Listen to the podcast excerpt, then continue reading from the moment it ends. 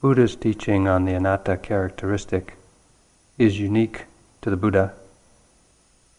It's indispensable and it's extremely subtle. It's the understanding that inclines the mind to the end of suffering. This teaching states that neither the body nor the mind nor any part of them nor the both of them together constitutes nor contains an enduring entity, a being within it, which we commonly mistakenly refer to as me. The Buddha said this wrong view of personality belief or ego belief or identity belief has at all times most misled and deluded humankind. It is this wrong understanding which has most misled and deluded us throughout eternity. And the result of that deluded, misleading belief is that we suffer unnecessarily. When conditions conspire to create a conventional self, a me, that is doing whatever is happening, when I claim it to be me or who I am or my experience, I'm bound to suffer. There's no way not to suffer. Anattanupassana is the Vipassana insight into the anatta characteristic. It means that we see clearly the impersonal nature of events experiences without mistakenly believing them to be me or mine or who I am. For our practice here, it's essential, really, that we hear this teaching on anatta characteristic that we understand what wrong view is, the wrong view of self, and that we understand what right view is, the right view of the anatta characteristic. Because this understanding, or these understandings, will support our practice so that we can practice effectively to get the benefit from all the effort we're making. And hopefully to deepen insight so that we are able to, or at least we're headed towards realizing the goal of the Buddha's practice to disentangle ourselves from unnecessary suffering. So, this talk is about the suffering inherent in wrong view and the peace of mind that comes as a result of insight into the anatta characteristic. But as I begin, it's important that we understand the relationship between our experience, what we believe about our experience, and suffering. The Buddha was primarily, and maybe we could say exclusively, concerned with suffering. How thoughts, spoken words, and actions lead to suffering or lead to the end of suffering. And that was the parameter with which he evaluated most things. His understanding and teaching addresses suffering gross suffering, subtle suffering, the causes of them, the relief from them, the path to it. And this teaching on anatta is one of the subtle teachings.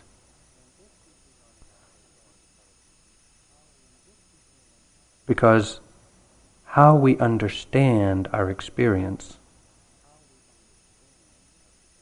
can lead to suffering or to the end of suffering. Now, I mention this because the teaching of anatta is, at first glimpse, counterintuitive. It doesn't seem to be confirmed by our experience. So, it's rather challenging, actually, to grasp the understanding and the confirming experience in practice is rather elusive.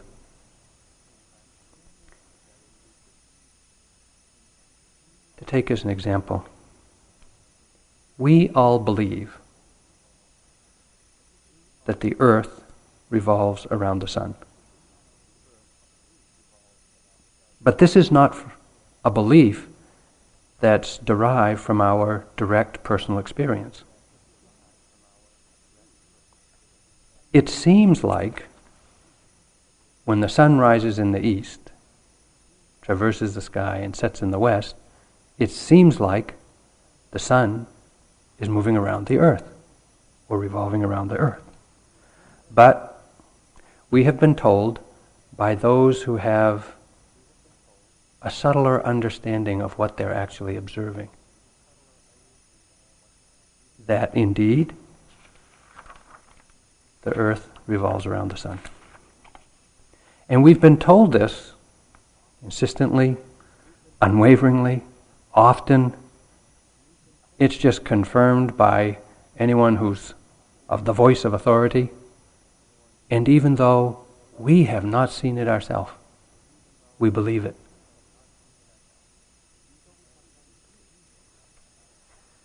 So we have right view about the nature of the earth's relationship to the sun, not based on our own perceptions, but rather understood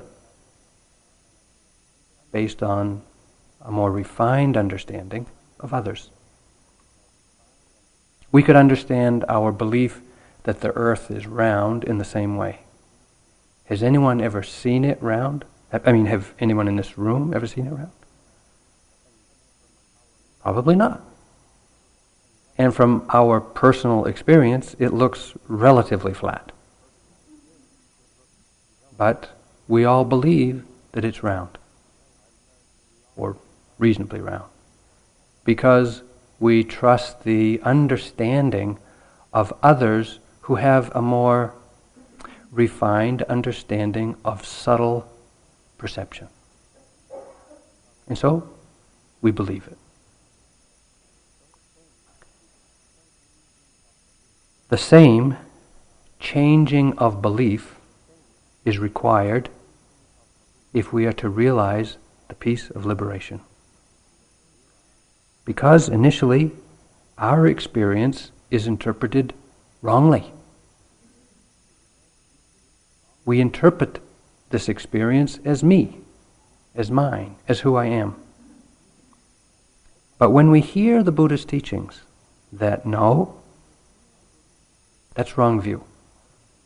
Right view is the understanding that what you experience is not me, not mine, not who I am. Then we can try to apply that. It's not easy because it seems so counterintuitive. It seems like our experience is pointing to just the opposite understanding, like walking on the round earth or the sun traveling around the earth. It seems wrong. And so each of us, as we sit to watch our experience, sees my body, my breath, my thoughts. This is me. Or that's how we interpret what we actually experience. The Buddha said, try this with what you experience understand it as not me, not mine, not who I am. The confirming experience, the result, has to be held in abeyance. It comes when we see that our suffering is lessened. That we actually have less suffering from understanding things in this way. And that is not always immediate.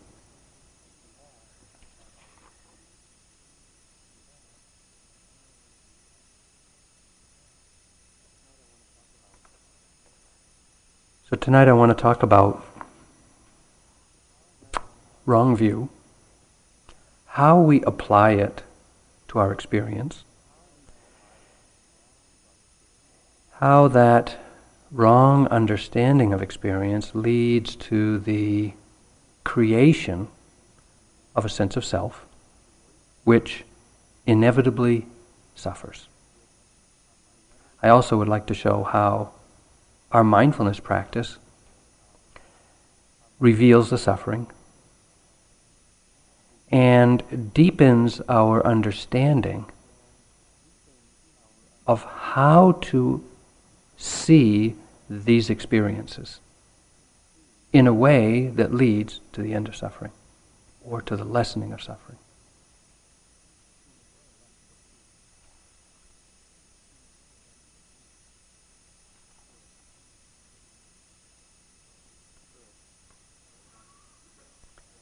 First, or one way, that we see wrongly.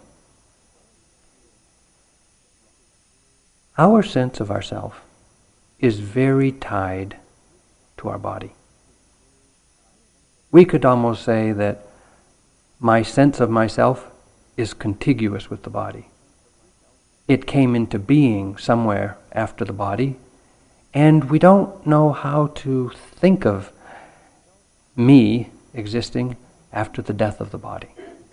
And so it seems like, from all general appearance, that I am my body.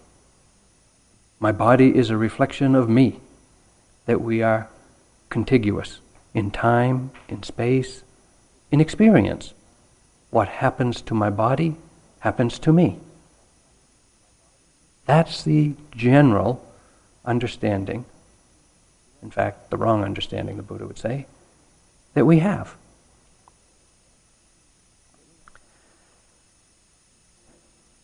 On the gross level, we are quite identified with how the body appears color, size, shape, texture. And in this culture, there's a hierarchy of what is valued. Other cultures have other hierarchies. Nevertheless, if we rate high on the hierarchy, we feel good about ourselves. We feel good about our body, we feel good about ourselves. On an even grosser level, or even subtler level, let's say, we can get identified with how the body's functioning. If we feel energetic, if we feel uh, healthy, if we feel strong, if we um, have a lot of stamina, then we feel better about ourselves. If we feel sick and weak and uh, vulnerable and achy, we don't feel so good about ourselves.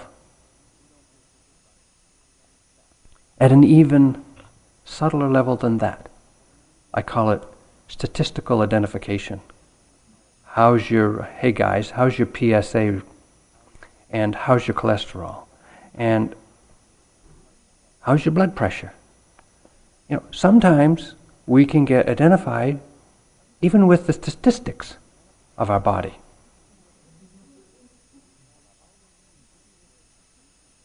And all we need is to get a rating, high or low or in the uh, dangerous zone, and we feel like I'm in trouble. I'm being threatened. I'm the one who's being, uh, who's going to have to suffer with this. Not only do we get identified with our own body, we like to identify others with their body. Right? How it looks, how it feels, how it appears. And so we have this easy transference of how you look is who you are. But that is a mistaken belief.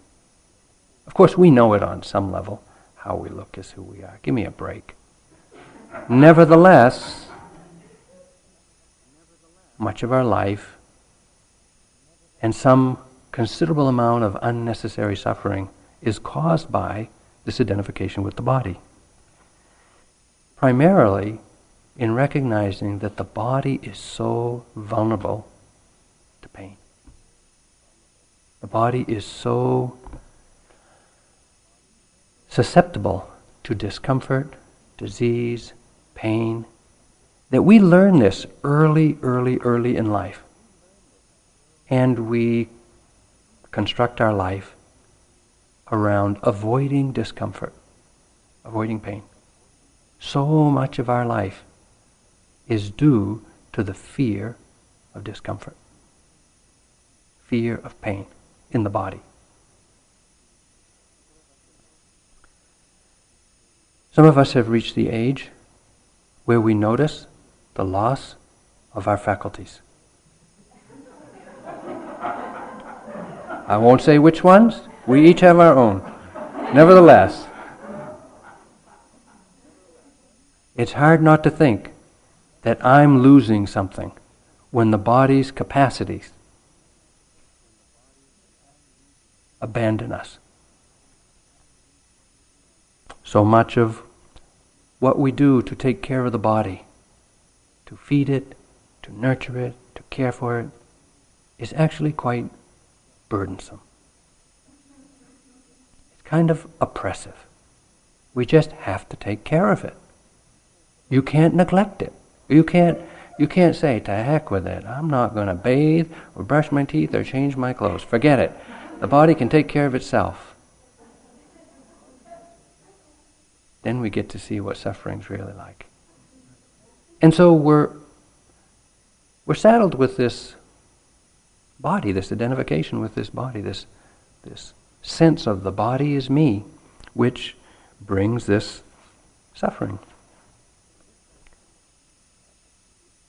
This wrong view of body is accompanied by what is called in the Buddha's understanding ahirika and anottappa, meaning basically we'll do anything we can to get what we want. It might be uh, unwise. In fact, we see through our own addictive habits, sometimes we act in a way that is actually harmful to the body. Nevertheless, we want that experience and we're willing to do it. It might be illegal. It could certainly be immoral. And it could be unhealthy.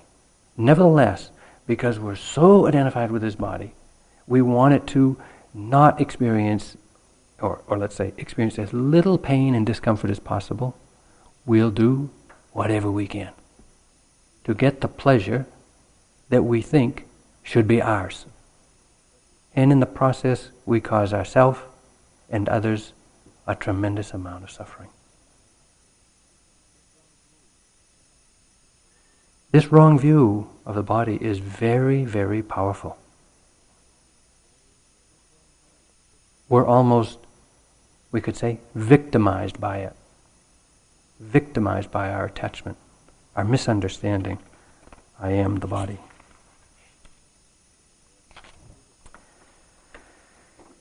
The Buddha said of the body, he said, the entire, and I'm paraphrasing, the entire universe is to be found in this body. Whatever you can experience anywhere in this universe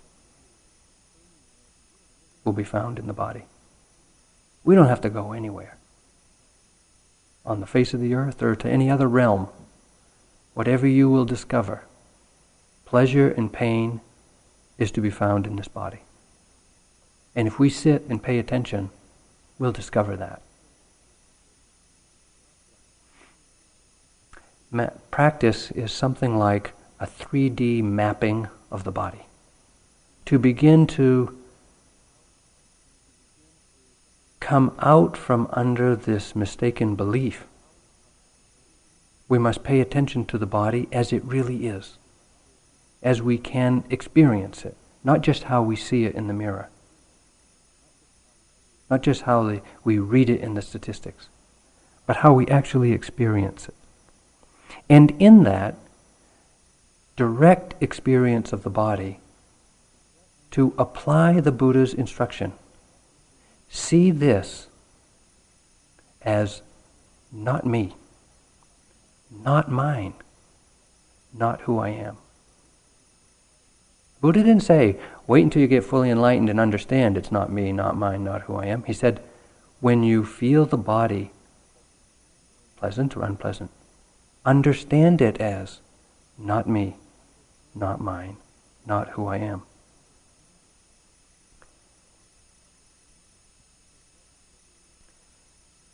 It's important that we distinguish between an unskillful identification with the body and respectful attention to the body. Because we have a body. There is a body here. We can create a lot of unnecessary suffering by neglecting it. And so we do the metta practice, one phrase of which is, May I be healthy. May I be strong. May I be free of pain, physical pain, suffering.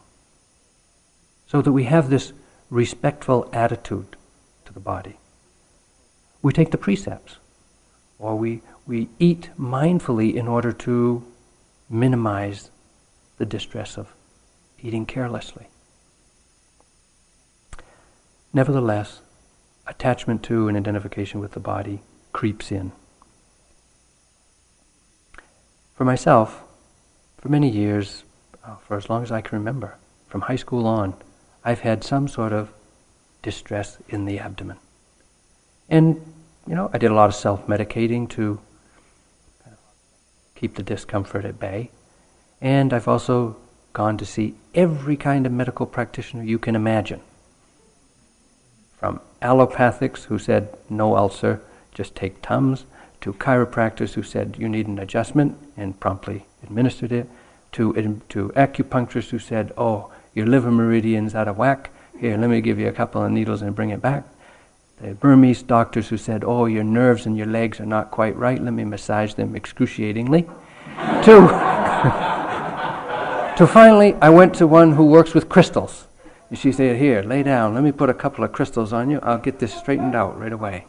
Nevertheless, I still had the distress. So I talked to U Pandita about it. He said, Did you think of noting it? yeah.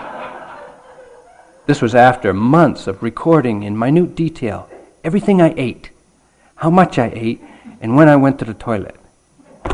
Trying to scientifically figure out why this was happening the way it was. Really, all I wanted to do was be free of suffering. And by paying attention to just acknowledge, oh, aching, burning, tightness, bubbling, stretching, pressure, pulling. It's just sensations. Unpleasant, but not suffering. Mindfulness is the medicine to end suffering. Physical suffering, mental suffering, suffering, any suffering that's attached to the body, identified with the body. Gradually in practice, we get a clearer picture of the body. And we see really what is going on here inside the body, the elemental nature of it. And it's only through experiencing the body in its elemental nature. Experience this tightness, tingling, pressure, hardness, stretching, throbbing, pulsing, you know. It's only if, with this level of experience, if you will, that we can disentangle our identification with the body.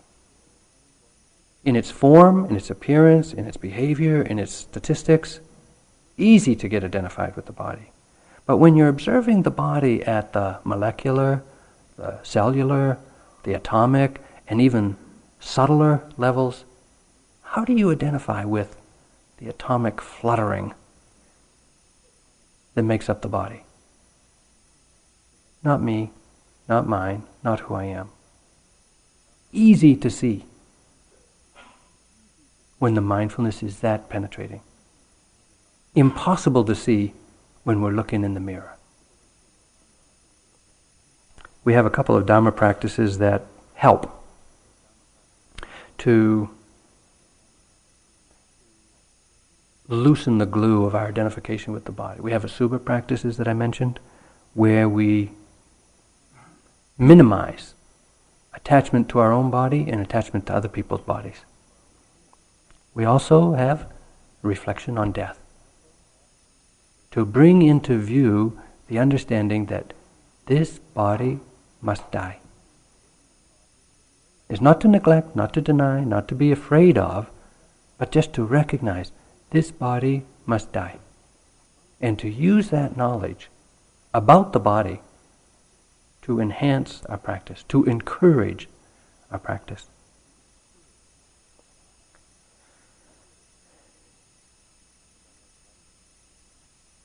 One time I was practicing in Burma, and after several months of practice, I was feeling very steady, very continuous in practice.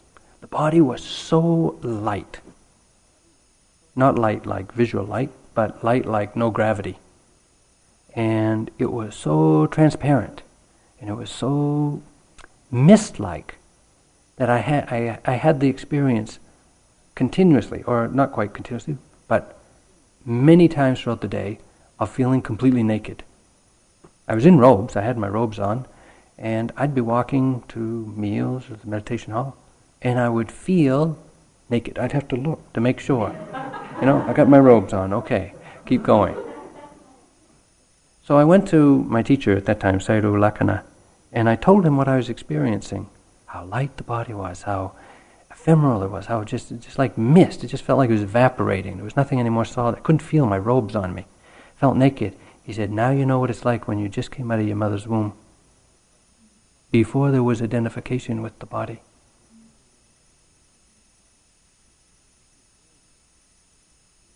We learn to be identified with the body. We grow up learning how to identify with this body. Our practice is to dissolve that glue, to disidentify, to learn to experience the body as not me, not mine, not who I am.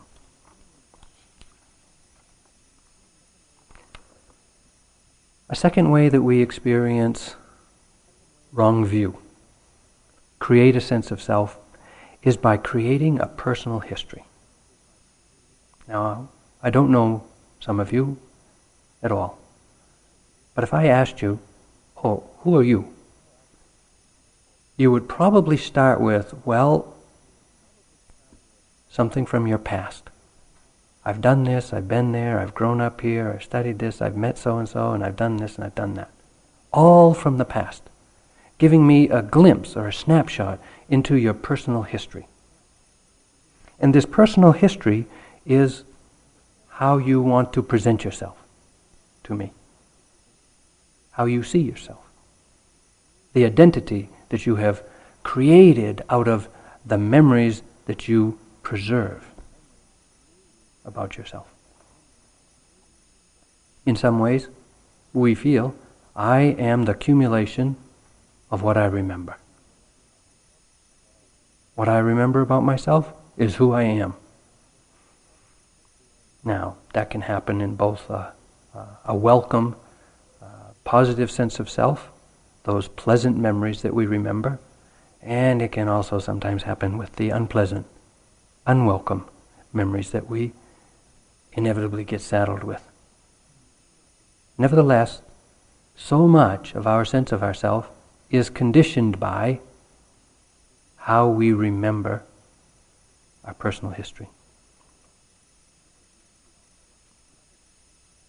We also like to see other people and often identify others by their personal history, what we remember about them.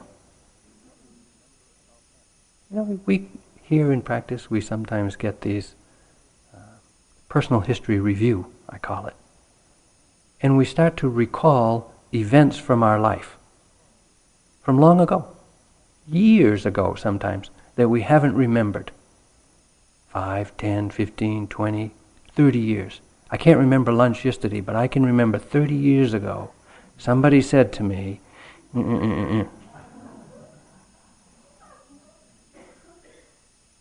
What did that do to my sense of self? Have I been carrying that around for 30 years? Have we been carrying around what our parents said to us for 30, 40, 50 years as who we are? Is that the foundation of who we are? For some of us, that's where it all started. And experiences since that time have served to confirm it. So much of our wrong understanding of memories is due to the attachment we have to the sense of self created by remembering them. And you know, we just go over and over and over again some memories, painful or pleasant, as affirming who I am, how I see myself. This is wrong view. This is not the right way of understanding memories. We have a memory and we think, oh, that's me. That's my memory. That's who I am, or that's who I was then. The Buddha said, when you have a memory, see it as not me, not mine, not who I am. Counterintuitive, isn't it? It feels so real. I really am. It really is my memory. In a relative sense, of course it is. But in an absolute sense, in a momentary experience, what makes it yours is attachment.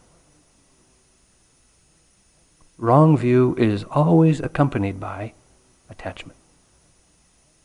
The wrong view of self, always accompanied by attachment. Now, the suffering that comes with identifying with our memories is phenomenal. Unbelievable amount of suffering.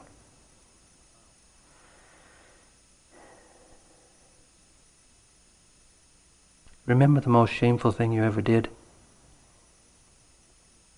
We try not to, don't we? We try to keep it out of our consciousness because it's a skeleton in the closet. Now, how much energy do you think it's taken since you did that to keep it out of your consciousness? No wonder we're so tired. We've been trying to keep out all these memories that don't serve our sense of self or that contradict the self that we want to present to the world. A lot of pain there, a lot of fear of even remembering clearly what we've done. Sometimes we're badgered by painful memories, what others have said to us, how others have treated us. They erupt into our perfect life, causing us unhappiness. And the story we tell ourselves about that painful experience, victimized by that other person's carelessness, only serves to reinforce the wrong view of self, the wrong view of who I am. If we take it to be my experience, my memory, it's mine. You can't help but suffer. It's only by developing mindfulness, by seeing memory as memory, that's all. And a memory is a set of conditions that existed in the past, and when it arises, it exists in the present momentarily. And we don't have to make a self out of it. We don't have to make an identity out of it. We just have to see it as a memory is a memory. Not me, not mine, not who I am. I'm sure you've heard a talk on mindfulness this retreat, in which someone probably said, the function of mindfulness is to remember. To remember. That's what mindfulness, that's the job of mindfulness, is to remember. And in part, it's to recover all those memories that we've suppressed, repressed, expressed, so that we can finally see them and let them go. Because only by seeing them, only by uncovering them, can we locate the source of our identity. And see that that which conditioned the identity has passed. We don't need to hang on to it anymore. We don't need to be attached to it. As long as we have unrecovered memories, we have attachment.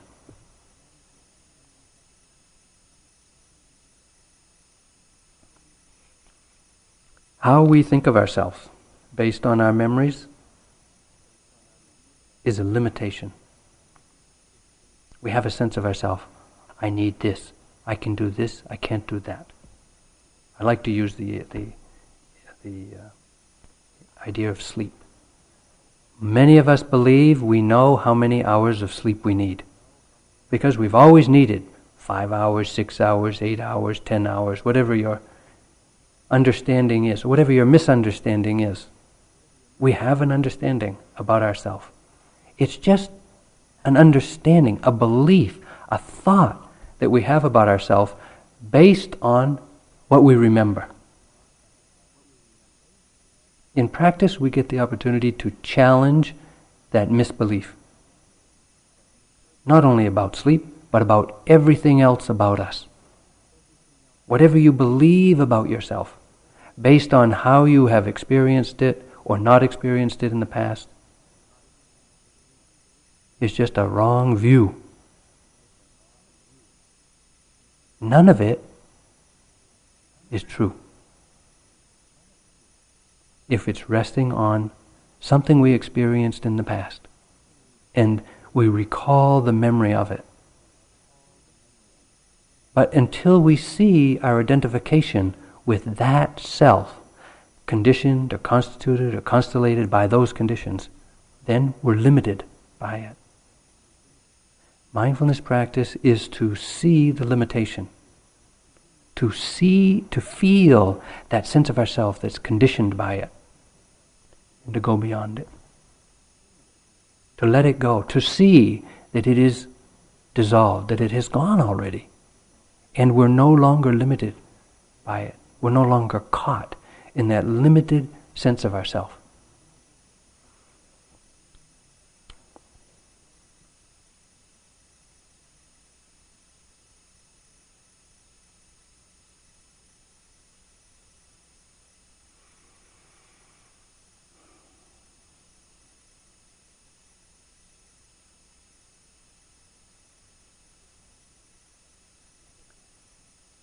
When we sit down to practice mindfulness, we give ourselves the instruction, okay, please be mindful. I give myself the instruction, be mindful. And I promptly forget. And I space out and wander around, and who forgot? Who forgot? Me? I tried to remember. If I think that I'm responsible for remembering, I'm going to suffer. Because right? when we think, why can't I be more mindful? I'm trying to be more mindful. You know, and then we space out. If we think that we are our memory, or how we remember is really a reflection of us, we're going to dislike ourselves. We're going to rate ourselves as pretty poor we're going to assess our practice as being ineffective because there's nobody in the room that can remember to be mindful all the time. Why? Because we're not our memories. we don't have control over our memory. We can't make it happen. We can't make it not happen. So you're caught in a space out. You've been wandering in thought, some nice fantasy, couple of minutes or a couple hours, whatever your practice is, a couple of days, couple of years. I mean, you know, so you're caught. At some point, you come out of it, and the memory of practice is there. Who remembered? You didn't remember.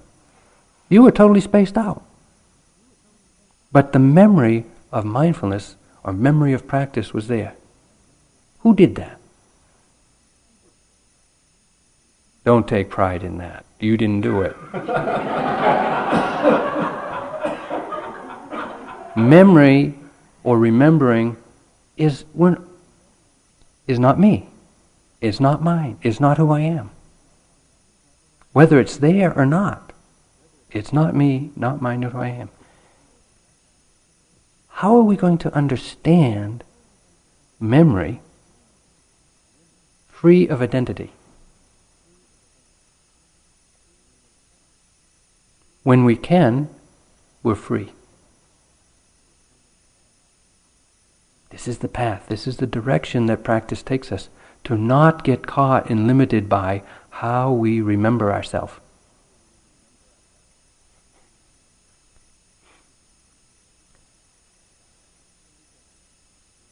So we can't remember last week. We often can't remember things from early in our life. Practice takes us in another direction. There was one time in practice, I was in, in Burma, and I'd been practicing for some time, and my practice was at a place where experience was very clear. Each object that I was experiencing moment by moment was discrete, uh, tangible, noticeable, recognizable, and I felt like practice was going good. And then, as practice goes, uh, it changed. And I had the experience that practice wasn't going good. And I couldn't see anything. I couldn't note anything. I couldn't keep continuous from one moment to the next. It was as if I forgot, after each moment, what I was doing. I'd forget, I'd remember, or I'd try again, and I would promptly forget. What am I doing here?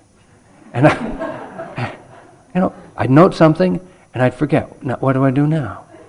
And it was continual forgetting. It was so frustrating. It was unbelievable. I was so upset with my practice. My confidence was headed to down. So I went to U Pandita and I said, My practice is shot. I don't know what's happening. I can't notice anything. I have to struggle to pay attention. I forget in every moment what I'm doing. That was my understanding. I should say that was my misunderstanding of what was going on. And I assessed my practice not so good. U Pandita explained to me. He said, on the contrary. He said, what's actually happening is your mindfulness is getting so good that you're not even remembering the last moment of mindfulness. In fact, what you're seeing is there's no one being mindful. So who's being mindful? No one's being mindful. When you don't remember from one moment to the next, who is it that's not remembering? There's no one that goes from one moment to the next. There's no one to remember in this moment that there was a mindful moment just before it. Radical. Ra- this, is, this is a radical understanding. This is the way it is, though. If we see that and we don't get it explained to us by someone who knows, we won't believe it. But once it's explained and you see, oh, this is what's happening, mindfulness is remembering in each moment. It's not bothering to remember the past moment, whether it was mindful or not. It's only remembering this moment then you see how insubstantial, how discontinuous. You see, there really is no one here to be mindful or to be unmindful. It's just conditions unfolding. Don Juan taught Carlos, he said, a spiritual warrior doesn't need a personal history. One day he or she finds it no longer necessary and just drops it. The art of being a spiritual warrior is to balance the terror of being with the wonder of being.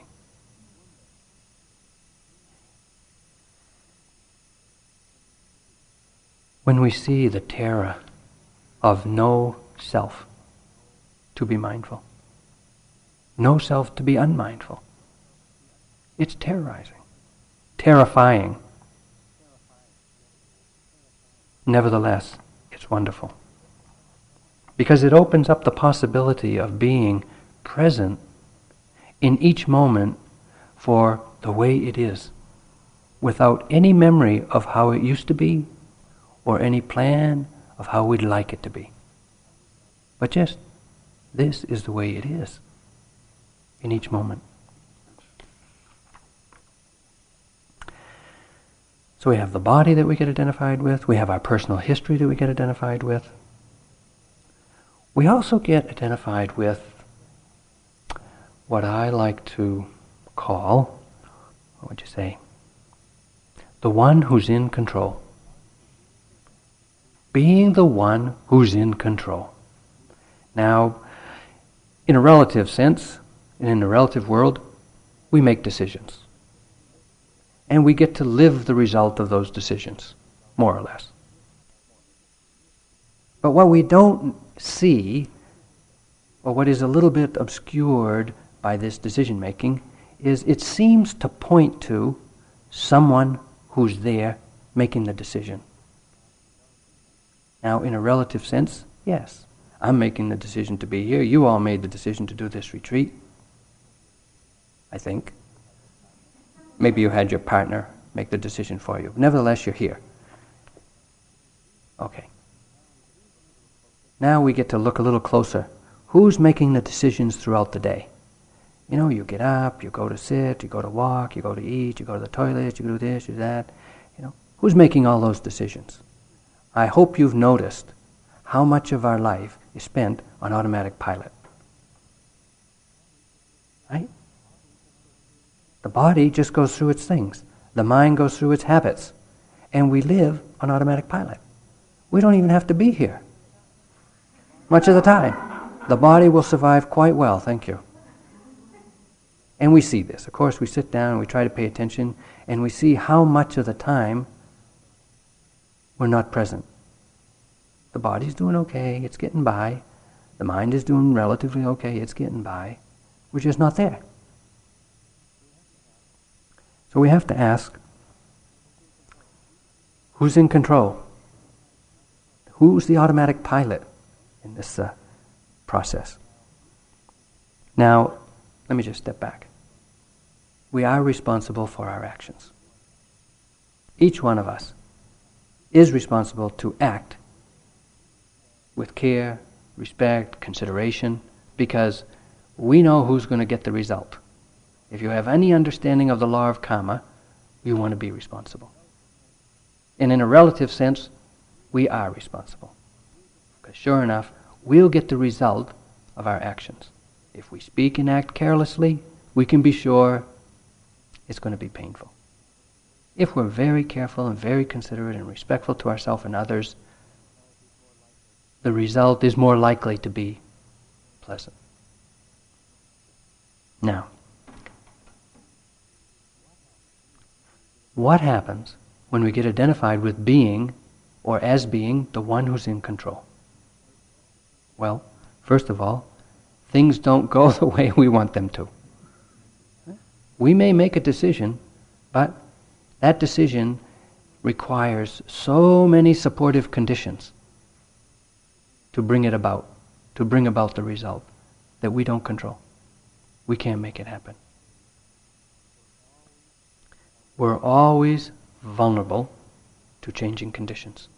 And this is the feeling that we most experience as the insight into anatta is deepening, feeling vulnerable, feeling like we're just not in control.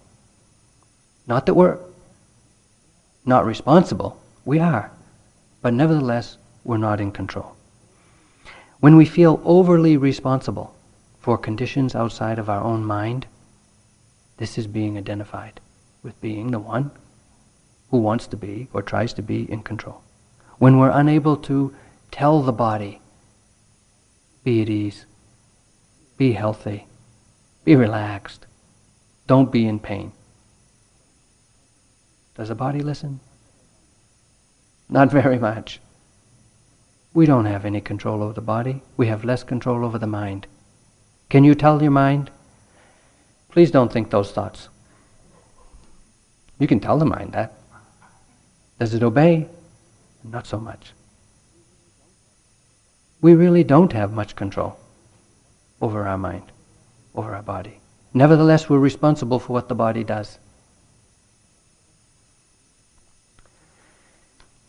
Sometimes we even make choices against our own self interest. We choose to do that which causes more suffering, pain, confusion, bewilderment. So, the question that we've all faced at one point or another in this retreat, as we've been sitting and pain is approaching the intolerable level are we going to move or not? Are we going to shift our posture or are we going to endure to the bell? And so the great debate begins. I can make it. this is the voice of determination saying, Yes, I'm going to sit still for the whole hour. And then fear arises and says, Now, wait a minute, wait a minute. This is getting pretty painful. I don't think you're ever going to be able to walk again if you sit till the bell. okay. Doubt arises and says, why should I be bothering to observe this pain anyway? What's wrong with moving? Attachment says, Oh, yeah, I want, I want to be free, but I also want to be able to walk. Compassion says, Oh, be kind to yourself. Move now. At some point, we move. Who decided? We have all these conflicting desires, aspirations, understandings, misunderstandings. Which one are you going to identify with? The body conditions the mind. When the body is painful, the mind is made to go through this kind of consideration, reflection.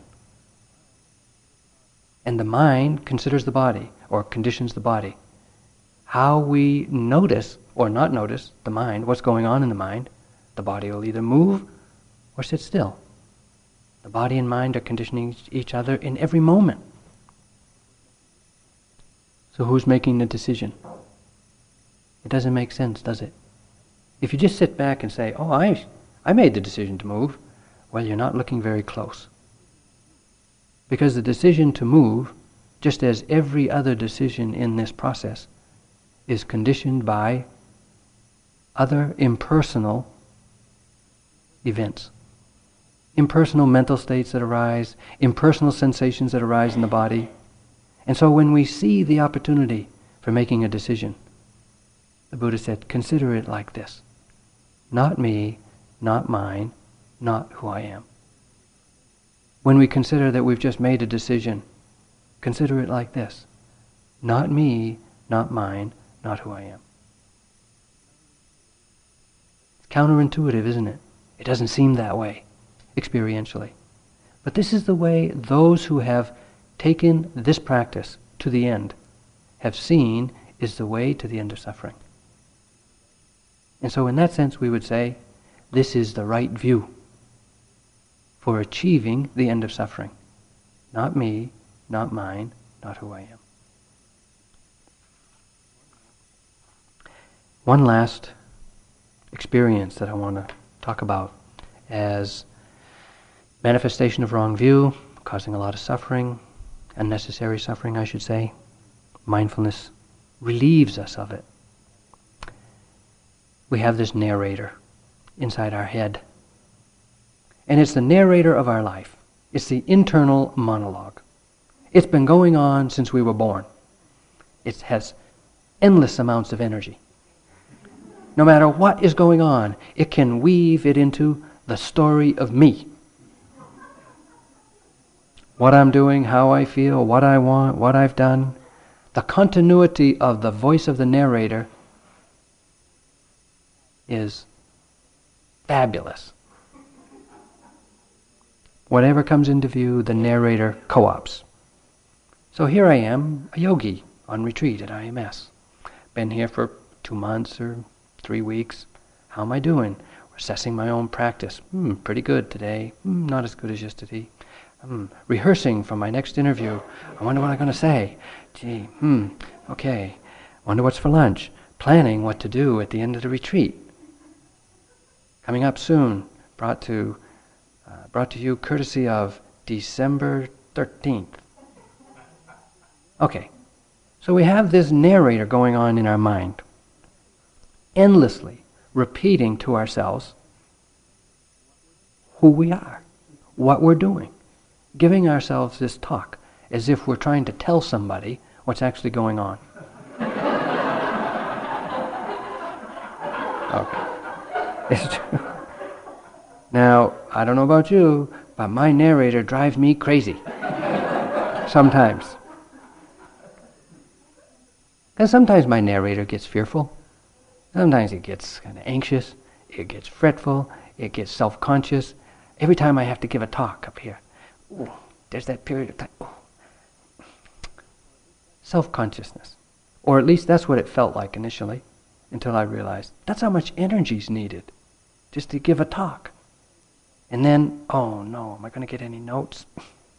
praise and blame, praise and blame. And the narrator's anticipating. The narrator can drive us crazy. All unnecessary suffering.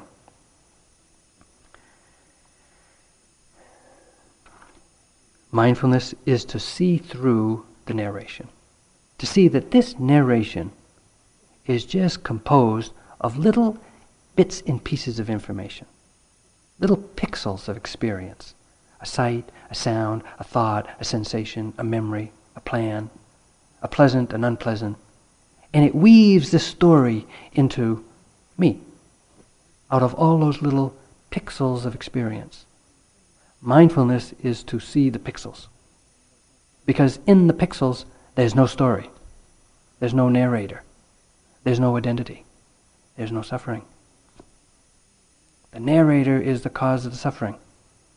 If you see the narrator, in an old uh, take on, if you see the Buddha, if you see the narrator, kill him. but we kill him by noticing him. Just note it. Oh, narrating, narrating. That's all that's happening. We're telling ourselves a story that isn't even true. And we're suffering because of it. If we believe the story we're telling ourselves, wrong view. The Buddha said, You know the story you tell yourself? See it as not me, not mine, not who I am. Counterintuitive, isn't it? This is the instruction of the Buddha how to practice effectively, how to get the benefit of your practice. We can practice wrongly we can struggle to be mindful and just create more self. Oh, I'm not doing so good. If you listen to that narrator, more suffering. However, if you hear that narrator and say, oh, not me, not mine, not who I am, just narrating's happening, less suffering. So now my famous United Airlines frequent flyer story. One time I had to fly from, Bo- from San Francisco to Boston. And due to a change in plans, I had to leave a day early. So I called up the airlines and I said, You got any flights that I can fly standby to Boston? They said, Oh, yeah, sure. Two thirds empty tonight, red eye, coming out of San Francisco. I said, All right, I'll take it. So I got to the airport. It was a madhouse. I said, What happened? I got to the counter. I said, What happened? I, said, I thought this plane was empty. And they said, Oh, no, we had two flights canceled. They're all going on the flight to Boston. I said, Oh no, I wanted to fly standby. They said, Not a chance. I said, This plane is overbooked already. I said, I'm a frequent flyer. If there's an empty seat, can I have it? They said, Sure, but there won't be any. I went to the gate. I went up to the counter and I said, I'm flying standby. If there's an empty seat, I'd like to have it. I'm a frequent flyer. Not only that, I'm a premier. I'm a premier executive. Okay, just so you know. So they got the plane full. They tried to load everybody on the plane. They want to leave the gate on time. And they said, You three people who want to fly standby, come with me down to the door of the plane.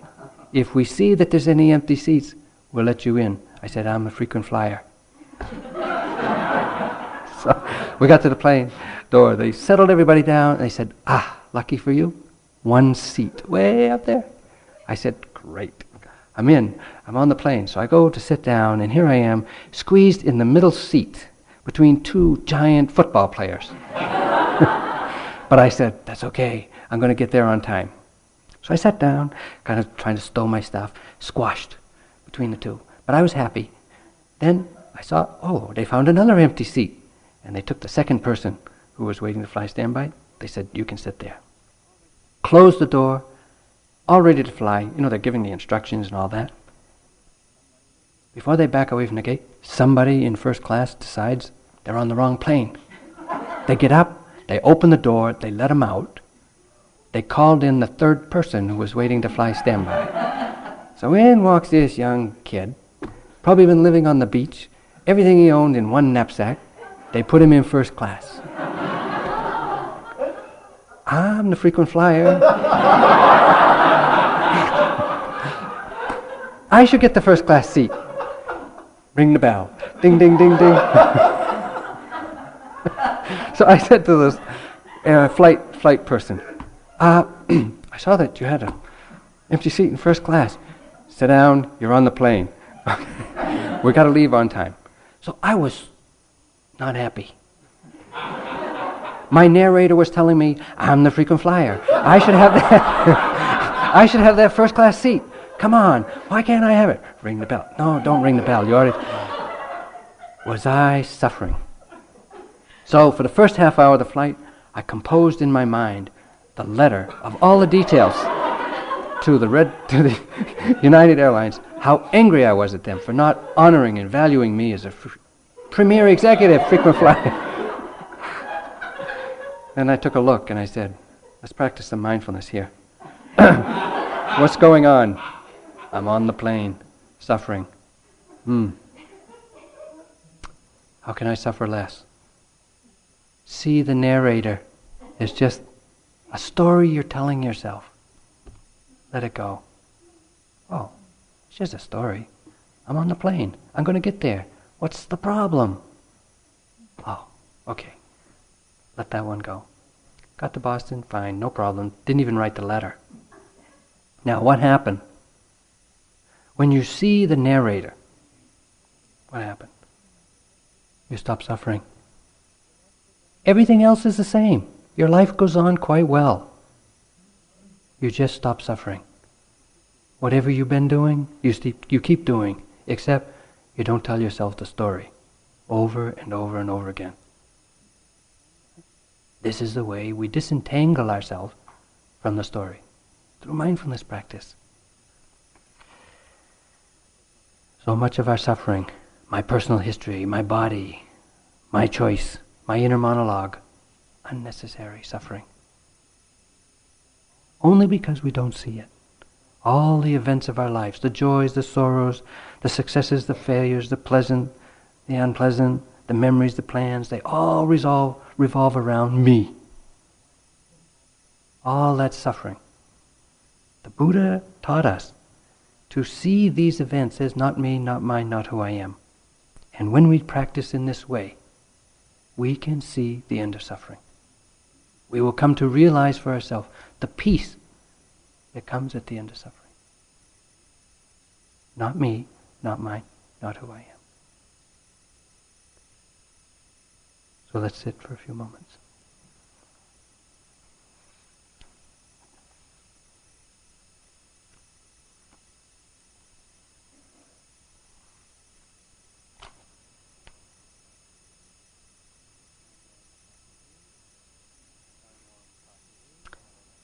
Don Juan taught Carlos Castaneda.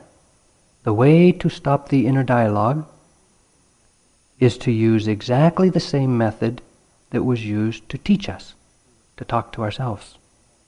We were taught compulsively and unwaveringly, and this is the way we must stop it compulsively and unwaveringly. Once inner silence is attained, everything is possible.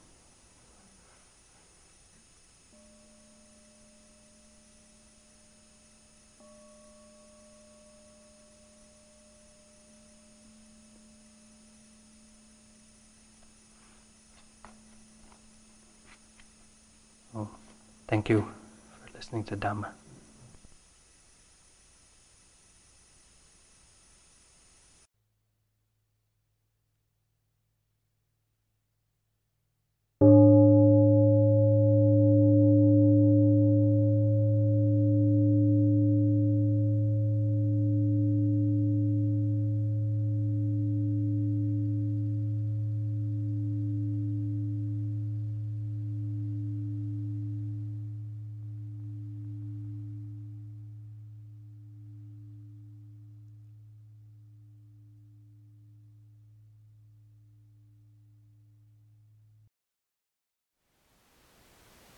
Thank you for listening. To learn how you can support the teachers and Dharma Seed, please visit dharmaseed.org slash donate.